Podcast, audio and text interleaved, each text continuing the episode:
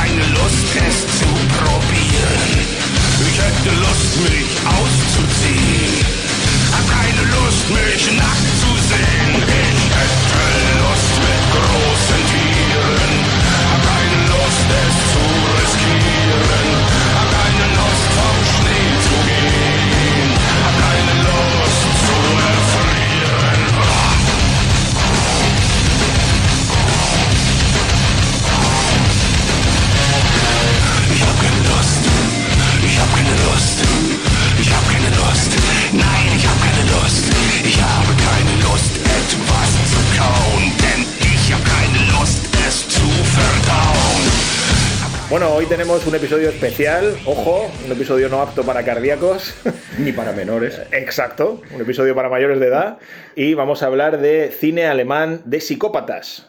Vamos entonces a empezar hablando de dos películas. Angst, La angustia del miedo, película de 1983, dirigida por Gerald Karg, el único largometraje que conocemos de este director. Y El monstruo de San Pauli, película mucho más reciente, de 2019, hace apenas cuatro años, dirigida por Faith Akin. Y a continuación vamos a hablar de otro bloque compuesto por otras dos películas, Necromantic y Shram. efectivamente. Así que pues nada, empezamos por el primer bloque. Angst y el monstruo de San Pauli. Yo tengo que decirte que El monstruo de San Pauli es una película interesante en cuanto al retrato del personaje y su relación con el entorno que lo rodea, con la sociedad que lo rodea. Me gusta esta representación de la miseria física y moral del protagonista. Es increíble cómo está retratado todo esto en las vidas rotas de, de los personajes que van apareciendo, cómo el alcohol juega un papel importante en la evasión de la realidad y en esta miseria que es visible por todos sitios, ¿no? Por los, los ambientes, la vivienda del protagonista. Sí, es verdad que la escenografía está muy, muy conseguida en esta peli. Para mí lo más interesante precisamente es eso que comentas, ¿no? Cuando se reúnen en este bar que creo que se llama El Guante Amarillo.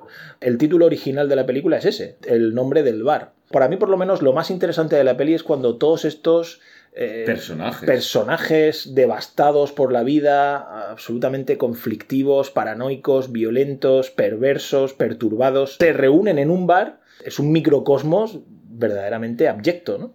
Cómo el personaje principal tiene esta obsesión por poseer a estas mujeres que están absolutamente perdidas, están absolutamente, bueno, evadidas de la realidad y cómo él ejerce un papel de cazador. Sí.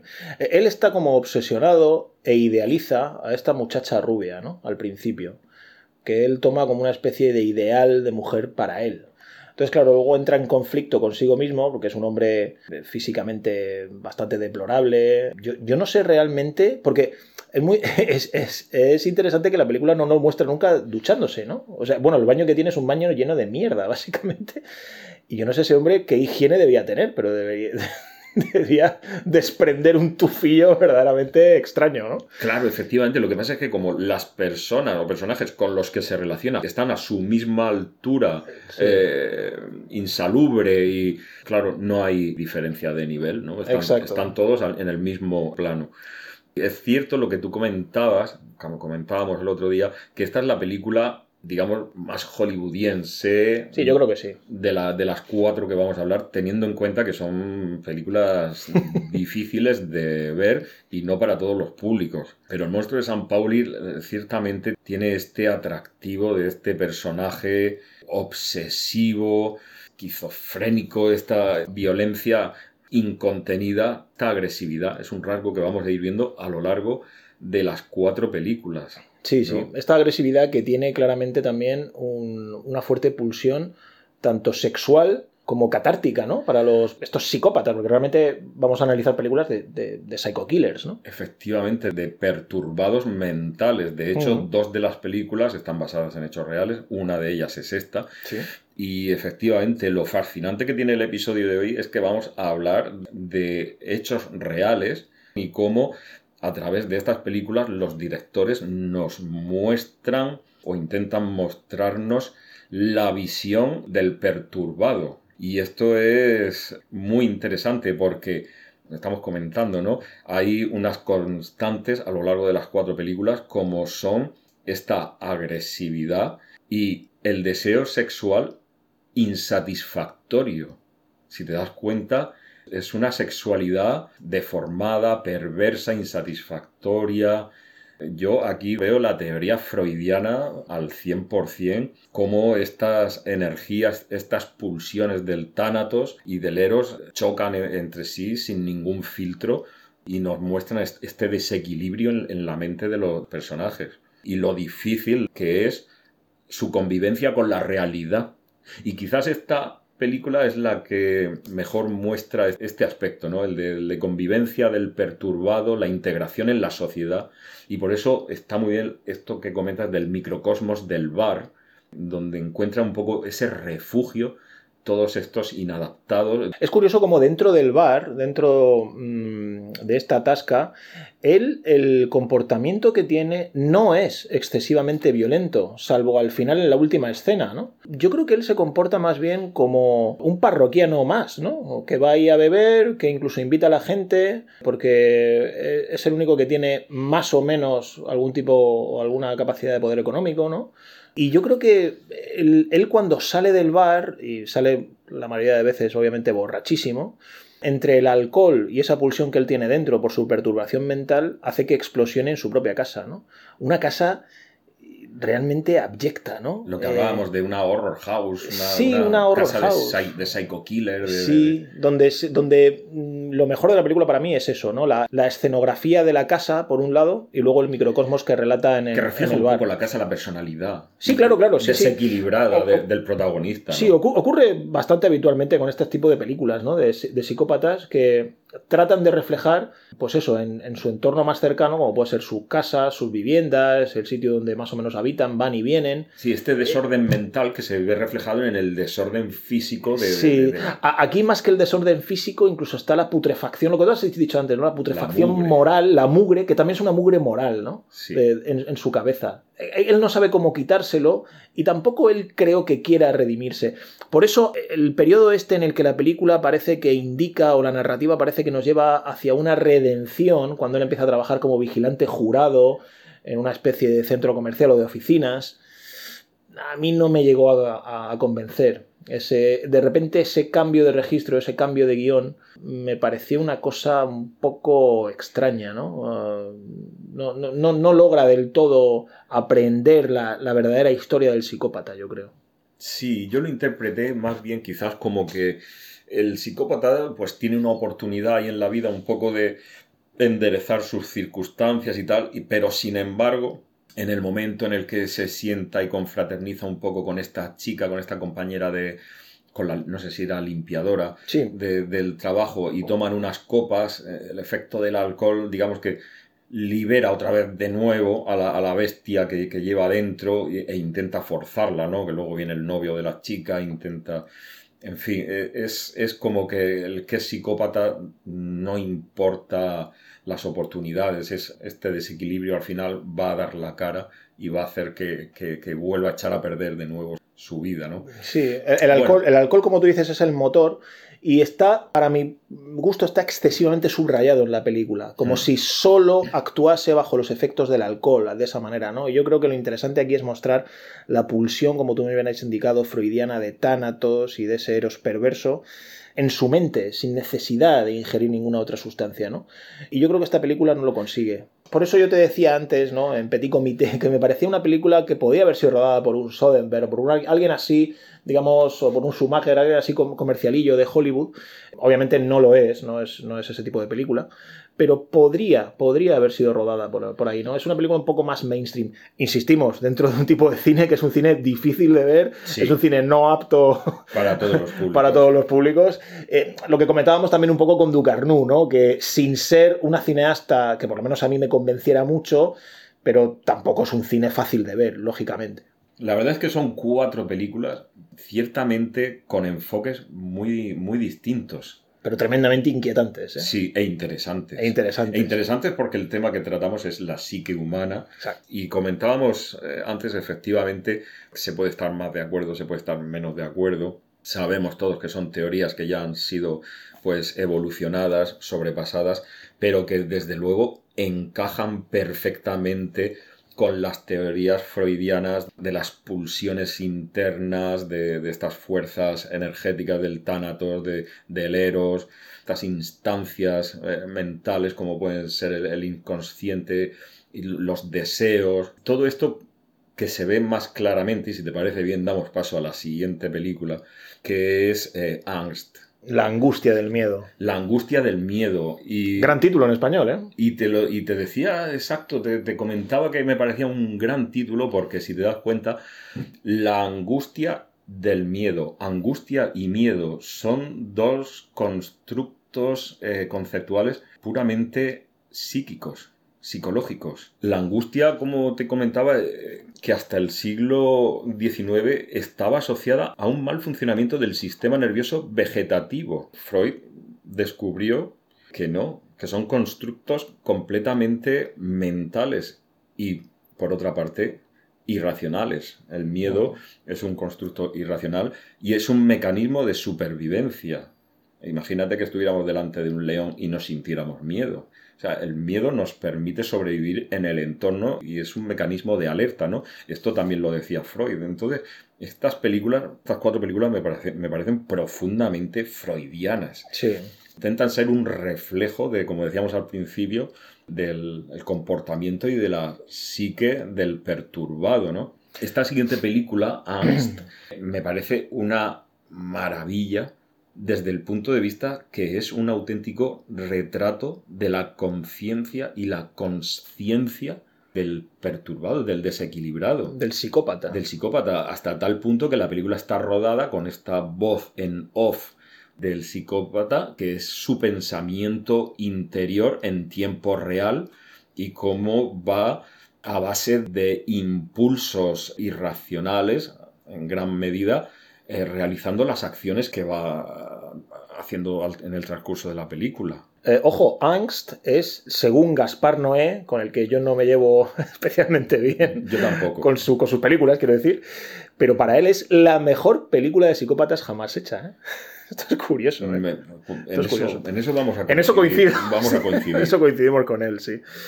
A mí me parece una película fascinante, me encanta Angst, y creo que precisamente lo que estás diciendo juega con la angustia del miedo bidireccionalmente. La angustia del miedo de las víctimas y sobre todo la angustia del miedo que el propio psicópata tiene de sí mismo, que llega a decir en un momento en la película, no encuentro la realidad que me rodea, tengo miedo de mí mismo, pero al mismo tiempo disfruta de ese miedo y del mal que le genera a los demás, ¿no?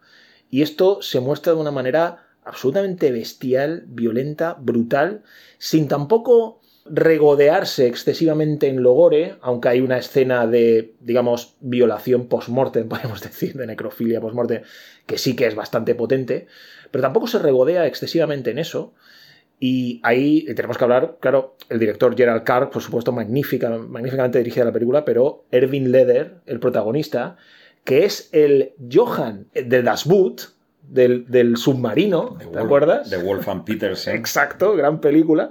Bueno, pues este es el que hacía un personaje allí mítico, ¿no? Pues está espectacular, ¿no? Y fíjate lo que dijo eh, Gerald Carr en, en una entrevista sobre Erwin Leder. Dijo lo siguiente el director. Erwin Leder, nuestro actor principal, buscaba un papel diferente y nuevo y estaba muy obsesionado por hacer un personaje extremadamente excesivo y loco. De hecho, él creció en el instituto psiquiátrico que dirigía su padre.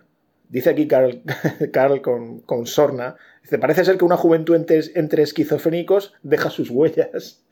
Esto es, eh, esto es interesante porque realmente Erwin Leder está absolutamente desquiciado en la película, pero, pero está contenido, ¿eh? Quiero decir, en ningún momento a mí me parece que esté sobreactuado. Efectivamente, yo creo que es un, un fiel retrato de los pensamientos que este personaje perturbado va teniendo sin, como dices, sobreactuaciones ni, ni efectismos. Cuesta creer que esta segunda película también esté basada en hechos reales. Estas dos primeras películas son hechos reales que acontecieron en, pues en, en, Alemania, ¿no? Sí, está concretamente en Austria. El asesino se llamaba Werner Nisek y efectivamente mató a una familia de tres miembros, además idénticas. Una mm, chavala, una hija pequeña joven, un chaval minusválido y la madre, que me parece que era viuda. La película retrata esto mm, de manera muy precisa, ¿no? Me fascina cómo juega, como tú muy bien has indicado antes, con la voz en off. Porque es un personaje que apenas dialoga con los demás. Él está obsesionado con matar y con sobre todo hacer que la gente sufra con su violencia perversa y, absolutamente desquiciada.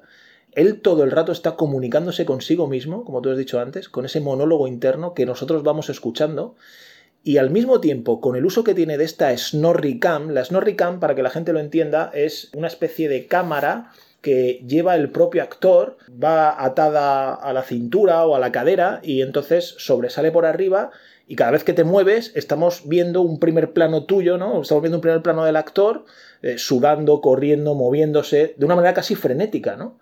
Entonces nos coloca aquí Carl en una disyuntiva interesante porque por un lado es un psicópata verdaderamente repugnante, asqueroso, abyecto, eh, odioso, pero al mismo tiempo estamos todo el rato escuchando su voz en off, cómo fue maltratado cuando era un bebé, cuando era un crío, por su padre, por su madre, por su abuela, y todo el rato viéndolo en primer plano, y, es curioso cómo juega con, esta, con este enfoque de tratar de empatizar con algo que es imposible, con alguien que es imposible, con, con el que es imposible empatizar, ¿no?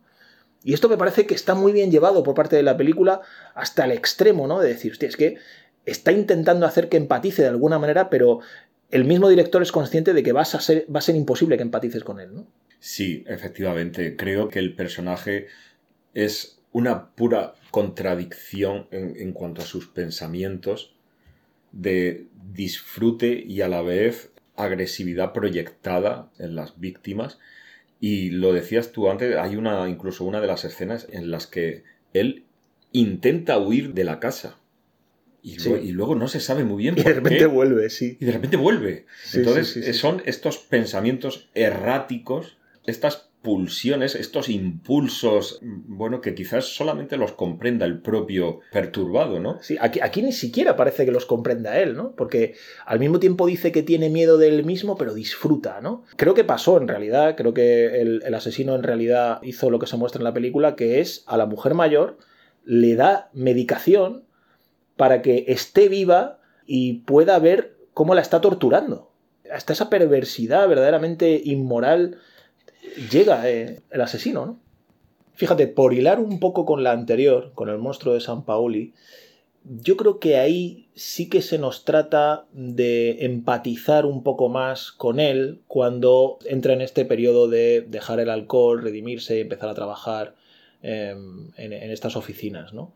Cosa que en ningún momento hace Gerard Karg y sí trata de hacer, yo creo, Faiz aquí, un poco para mí, de una manera un poco engañosa, ¿no? También la diferencia yo creo que, hay entre las dos es que en esta se muestra al psicópata como más encerrado en sí mismo, ¿no? Porque claro, el de San Paoli tiene contacto con los demás, aunque sean degenerados también, lógicamente. Pero aquí no, aquí está completamente solo. Incluso en la primera escena que se. cuando sale de la cárcel y cuando se monta en el taxi, él, es él no se puede expresar con los demás. Efectivamente. Ni siquiera la taxista le dice a dónde va. Por cierto, es una mujer y, que él se va, quitando las cordoneras. Y ya se le pasa el primer pensamiento. Y dice, tengo que matarla ya. Tengo que pero acaba de salir de la cárcel hace cinco minutos. ¿eh? Esto es tremendo. Sí, sí, pero estoy totalmente de acuerdo con lo que dices. Es decir, Angst es una película, y es por lo que me gusta mucho, quizás la que más de las cuatro, Es un, un auténtico análisis introspectivo del sujeto y de, y de sus pulsiones internas. Está rodado de una manera fascinante. Sí, Sí. Estoy de acuerdo con Noé, con Gaspar Noé. Fíjate. Sí, fíjate, yo jamás pensaba que iba a estar de acuerdo con Gaspar, pero es lo que tiene, ¿no? Este tipo de cuestiones. Hay que destacar también eh, la música, ¿no? La banda sonora, esta mezcla de sonidos en una especie de technotrash extraño, ¿no? Que va sonando todo el rato y que va cambiando dependiendo de la escena, ¿no? El compositor es Klaus Schulz, que pertenecía al grupo Tangerine Dream, uno de los grupos de rock progresivo más famosos de la época alemana. Yo creo que podemos pasar al segundo bloque a hablar de las dos siguientes películas que son Necromantic y Shroud del director de cine Jörg Budgerei.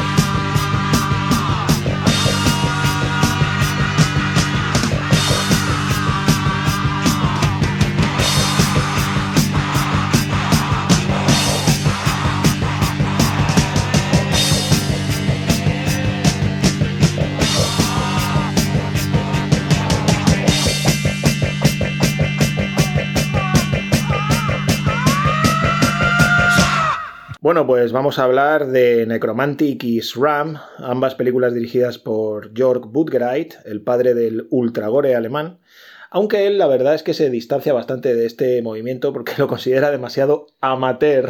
o sea, esto es curioso, ¿eh? Si alguien quiere revisitar estas películas, eh, que, la- que las vea, ¿eh? Para ver si son, son o profesionales.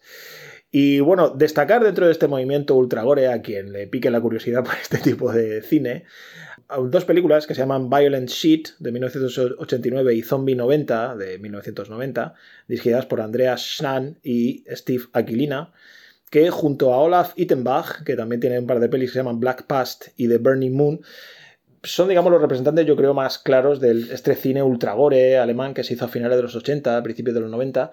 Eh, también en una especie de respuesta a todas estas películas que sacó Hollywood, que eran un poco cine negro de asesinatos neoburgués, rollo instinto básico, La mano que mece la cuna, Mujer soltera busca, todo este tipo de, películas así un poco yuppies, podemos decir, ¿no?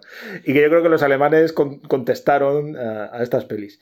Y hay una que yo creo que es bastante interesante, ¿eh? dirigida por Christoph Schlingensief, que se llama The German Chainsaw Massacre, es decir, la matanza de Alemania o la matanza alemana, haciendo un guiño a la matanza de Texas que es una parodia sobre la reunificación alemana cuando el muro de Berlín cae, con mutilaciones de todo tipo, psicópatas de todo pelaje, bueno, una, locura delirante, pero con bastante crítica social, ¿eh?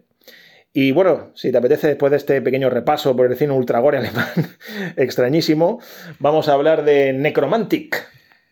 Bueno, esta película ciertamente tiene uno de los argumentos más delirantes que yo haya podido ver en, en, iba a decir, en toda mi trayectoria como aficionado al cine, ¿no?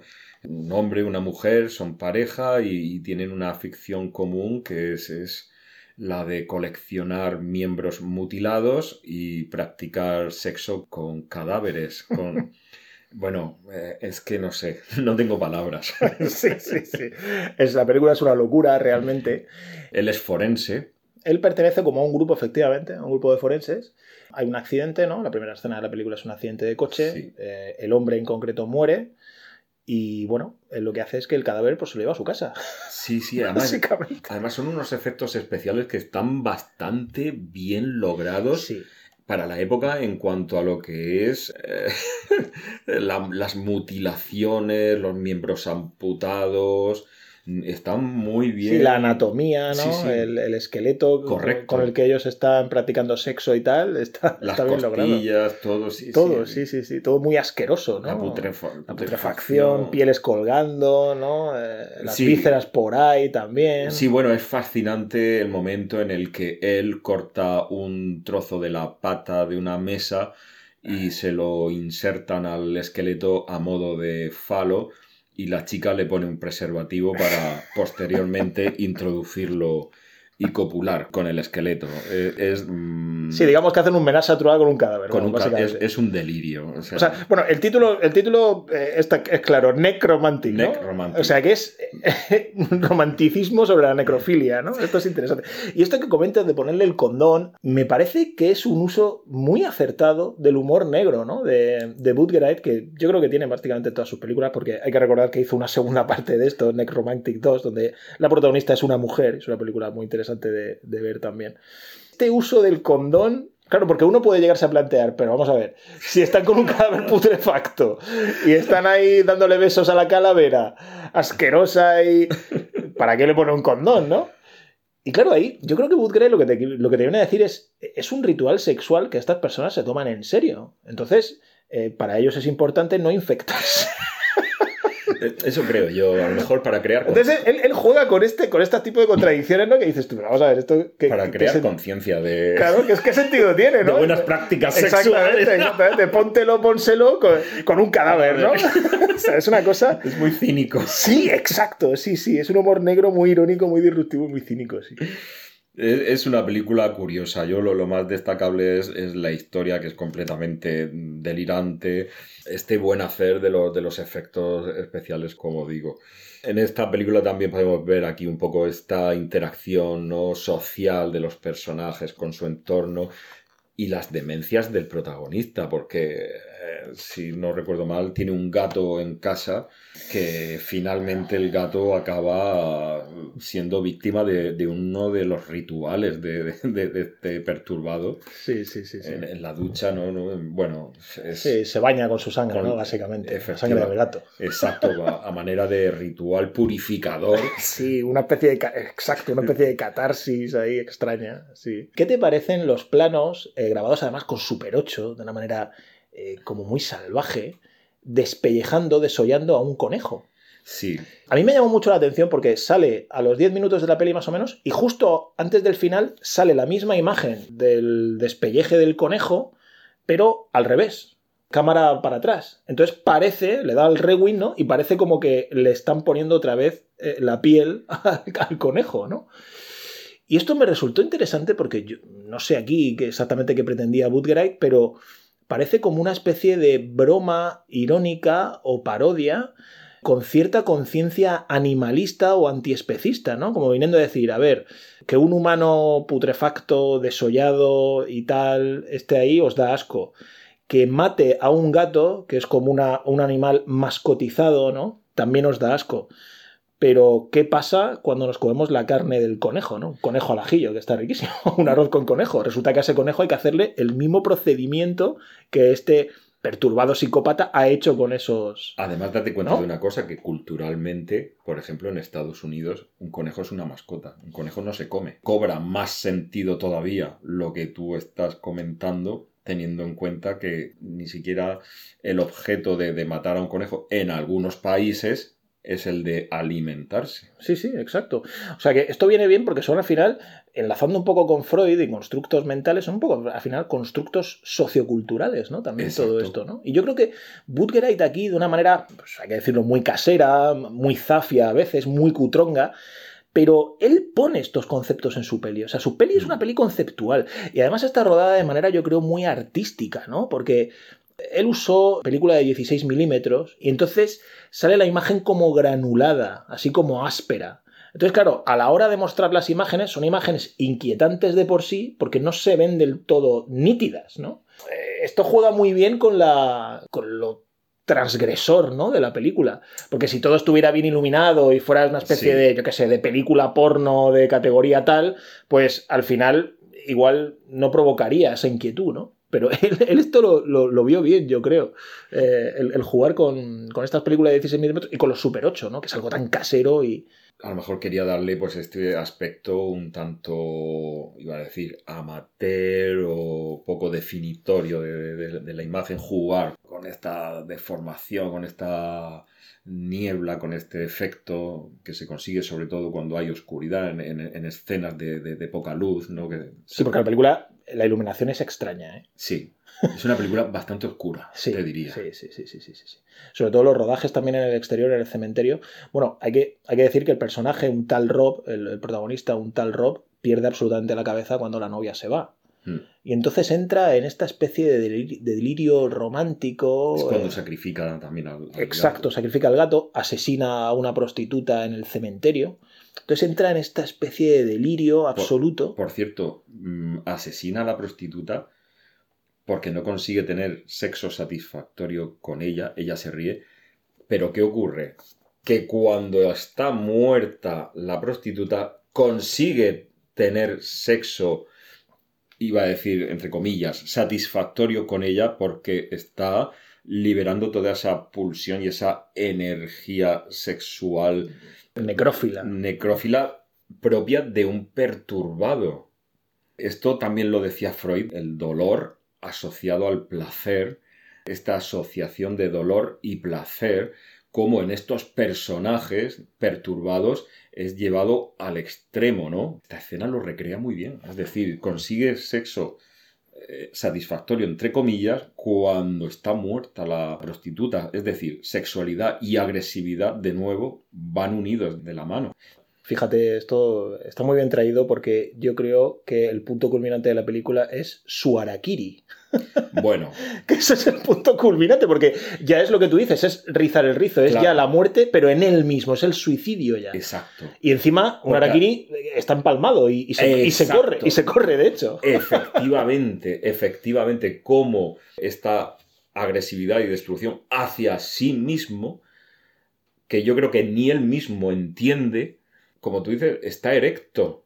Es decir, le provoca excitación eh, hacia sí mismo y es incomprensible. Y es otro de los aspectos que quería comentar, que probablemente muchas de las escenas que ruedan estos directores no se entienden. Pero es que están rodadas desde el punto de vista y desde los pensamientos de un psicópata. No están hechas para que las entendamos. Están hechas según lo que entiende el psicópata o el perturbado. Y esto, por ejemplo, lo podemos también ver en la última película, en SRAM, cómo este personaje principal es. La película es un viaje un poco entre sus obsesiones y sus fantasías. Cómo él imagina estas vaginas Dentatas, ¿no? eh, dentadas, efectivamente mordedoras, como elementos eh, de agresividad hacia él, ¿no? Hacia su persona y cómo eh, efectivamente aquí en esta película, en SRAM, el protagonista de nuevo vuelve a, a asesinar a otra mujer y vuelve a aparecer otra vez el tema de la sexualidad insatisfecha. Sí, de hecho, cuando asesina a una pareja, que parece como una especie de pareja de, de estos que te venden la Biblia, ¿cómo se llama? Sí, mormones. Sí, una especie de pareja de mormones o algo Sí, así, que van a su casa, predicadores, sí, predicadores, sí. no sé. Los asesina y cuando están muertos los pone a, a uno encima de otro como, como si estuviesen practicando sexo, pero inermes, ¿no? Sí, Completamente muertos. Es una constante en las cuatro películas, ¿no? La alteración del concepto de sexualidad visto po- por un prisma completamente distorsionador y a la vez destructivo. Y quizás, fíjate, pensaba yo, la sexualidad es uno de los pensamientos e instintos más primitivos y a la vez irracionales. Vemos como esta, este primitivismo de estos pensamientos libidinosos salen hacia el exterior con una energía y con una agresividad incontenida que es el factor común de las cuatro películas. En el monstruo de San Pauli los asesinatos son tremendos. En una de las escenas está cortando con una sierra el cuello de una de las víctimas. El psicoanálisis hablaba de que había tres etapas o tres épocas del proceso constitutivo de un sujeto. Y las tres épocas eran la oral, la anal y la genital. Y además durante la infancia. Exacto. Y fíjate cómo la genital en particular está aquí muy desviada en SRAM, porque está obsesionado. O sea, los genitales para este hombre, para este protagonista, para este psicópata, para este serial killer, decía Budgerite, más que psicópata, para este serial killer son monstruosos. Eh, bueno, el momento desagradabilísimo en el que se clava el pene, Sí, con, Por- el, con por- el clavo. sí, con el clavo luego aparece con los calzoncillos manchados de sangre, o sea, es una escena desagradable. La vagina dentata que tú has dicho, es decir, los genitales eh, en este hombre tienen un aspecto perturbador, monstruoso, es como lo otro que va a destruirme, ¿no? Es un poco lo que hemos visto también en Necromantic. Sí. Es decir, es, es- En cierta manera, sí. es la agresividad hacia mí mismo. Son, desde luego, cuatro películas que a quien le guste el género oscuro de la psique humana. Sí, cuasi gores, hay que decirlo también. No, no llegan a lo gore gore, no, no, no son necesariamente sangrientas, pero quizá el monstruo de San Paolo un poquito más, ¿no? Puede Sí. ser a lo mejor, o... Mm. pero bueno, no son necesariamente, pero sí es verdad que lo tienen. Y también cómo critica de alguna manera a la sociedad y a la política alemana.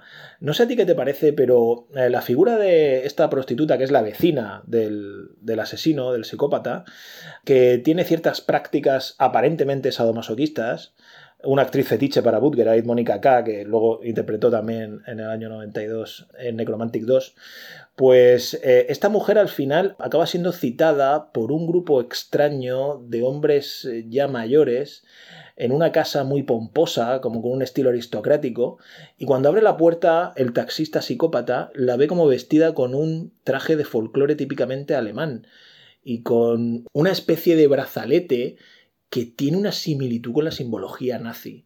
Y yo creo que aquí Budgerite también va hacia eso, ¿no? Dice, a ver, aquí el taxista es un psicópata, pero ojo que la percepción nazi dentro de la sociedad alemana todavía persiste, ¿no?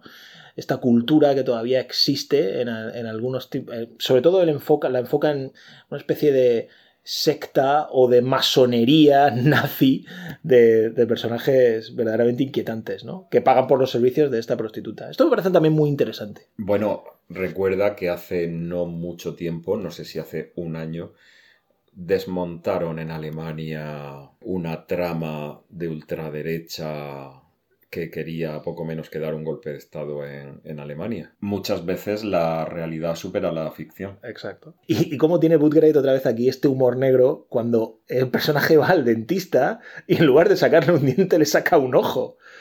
yo creo que es un guiño de alguna manera a un perro andaluz, de Buñuel, me parece, ¿no? Eh, en, este, en el sentido de que, como eh, a los cinco minutos de la película el, el, personaje está pintando en su casa, cae y fallece, nosotros lo que estamos viendo todo el rato son flashbacks como de sus recuerdos, ¿no? Entonces, claro, se mezcla ahí imágenes oníricas, eh, sueños extraños, pesadillas perversas, y es todo muy surrealista. Budgerite siempre construye bajo esa cutrez, estas películas con ínfimos presupuestos, siempre construye algo que realmente tiene cierta profundidad analítica, ¿no? Date cuenta que los sueños han sido... Escribiste un artículo ya sobre esto, creo. Sí, la ciencia de los sueños, efectivamente. Siempre ha sido un objeto de estudio a lo largo de la, historia de la humanidad y cómo Freud estudió a Artemidoro de Éfeso ya en el siglo II. Lo que pasa es que la concepción era distinta, lógicamente, ¿no? Para Artemidoro y los griegos los sueños eran dictados por los dioses. Y además cada sueño tenía una representación ya establecida. Estos profesionales de la interpretación de los sueños muchas veces eran consultados por los ciudadanos, porque, claro, al ser enviados por los dioses estos sueños, eran como que te estaban diciendo por aquí vas bien, por aquí vas mal, y entonces Freud, para mí su mérito fue el de dar un paso más, como los astrónomos modernos, Copérnico, Galileo y, Kepler, en base al descubrimiento del telescopio, descubrieron que la Tierra no era el centro del universo, sino que era, todos los planetas giraban alrededor del Sol. Entonces, Freud da un salto cualitativo en la ciencia igual de importante que, que este paralelismo que acabo de realizar. Es decir, en los sueños halló el origen del inconsciente y de los pensamientos y de las pulsiones y los deseos humanos. Y bueno, y luego ya el resto de su teoría sería más acertada, menos acertada, pero me parece que no es de olvidar que ahí existe la, la Asociación Psicoanalítica Internacional extendida por el mundo entero y con una repercusión increíble, ¿no?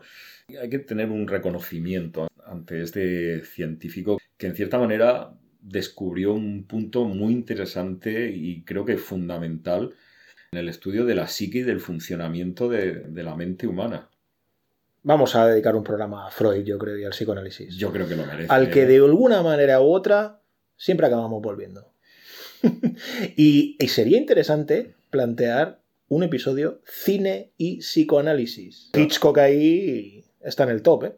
Efectivamente, habría. Vamos, vamos, a, vamos a hacer un quórum y, y yo creo que va a salir adelante. Fíjate, cuando Rob, eh, el protagonista de Necromantic, está por el monte y se imagina clavando a Jesucristo en la cruz, de alguna manera está como equiparándose con la figura de Cristo, ¿no? En esta hiperromantización que tiene de, de sí mismo, ¿no? Como personaje mártir, casi. Y justo un año después de Necromantic, eh, participó en una película experimental coral donde había varios directores y cada uno realizaba un cortometraje sobre la Biblia y la vida de Jesús. La película creo que está por archive.org o algo así, se puede ver, es un delirio absoluto. Se llama Jesus der Film, Jesús la película en alemán. Y el episodio que rodó Budgerite fue el de la crucifixión de Cristo y le puso al actor que hacía de Jesucristo unos colmillos de vampiro. Transformó a Cristo en vampiro y antes de colgarlo en la cruz le clavó una estaca. Esto te suena de algo, ¿no? episodio 30, ¿no? Buah, es que nuestro mítico episodio 30 es difícil de superar. Está dando mucho que hablar, ¿eh? Es para pensar, ¿eh? Es para pensar. Hay que tener en cuenta una cosa. La sangre siempre ha sido un elemento icónico en, en las culturas, ¿no? Eh, date cuenta como en el vampirismo la sangre es, es elemento de salvación, pero es que en el cristianismo también la sangre de Cristo es el vino de la Eucaristía, entonces la sangre es salvación. En distintas culturas, en distintas épocas, pero ¿no te resulta un tanto inquietante? sí, desde luego. Casi tan inquietante como estas películas que... Hay mucha sangre. Sí, hay mucha sangre. No, no tanta como aparentemente podríamos pensar, ¿eh? pero sí la hay. Desde luego sí la hay. Y que bueno, recomendamos a quienes eh, les guste este tipo de cine, eh, medio delirante, medio perverso, lleno de simbolismos, eh, porque a pesar de la cutrez, de la abyección, de la asquerosidad y la perversión que tienen estas pelis, son pelis que tienen conceptos y reflexiones analíticas muy claras ¿eh? y son profundas, no, no están hechos cara a la galería. Así que gran cine, en definitiva. Las pondremos en el cuerpo de, del episodio para quien esté interesado visualizarlas y dejarnos sus comentarios. Así que con estas últimas opiniones eh, nos despedimos de todos vosotros y todas vosotras, recomendando una vez más que visitéis nuestra página web www.cunlingus.com y nos dejéis vuestros comentarios. Así que buen fin de semana.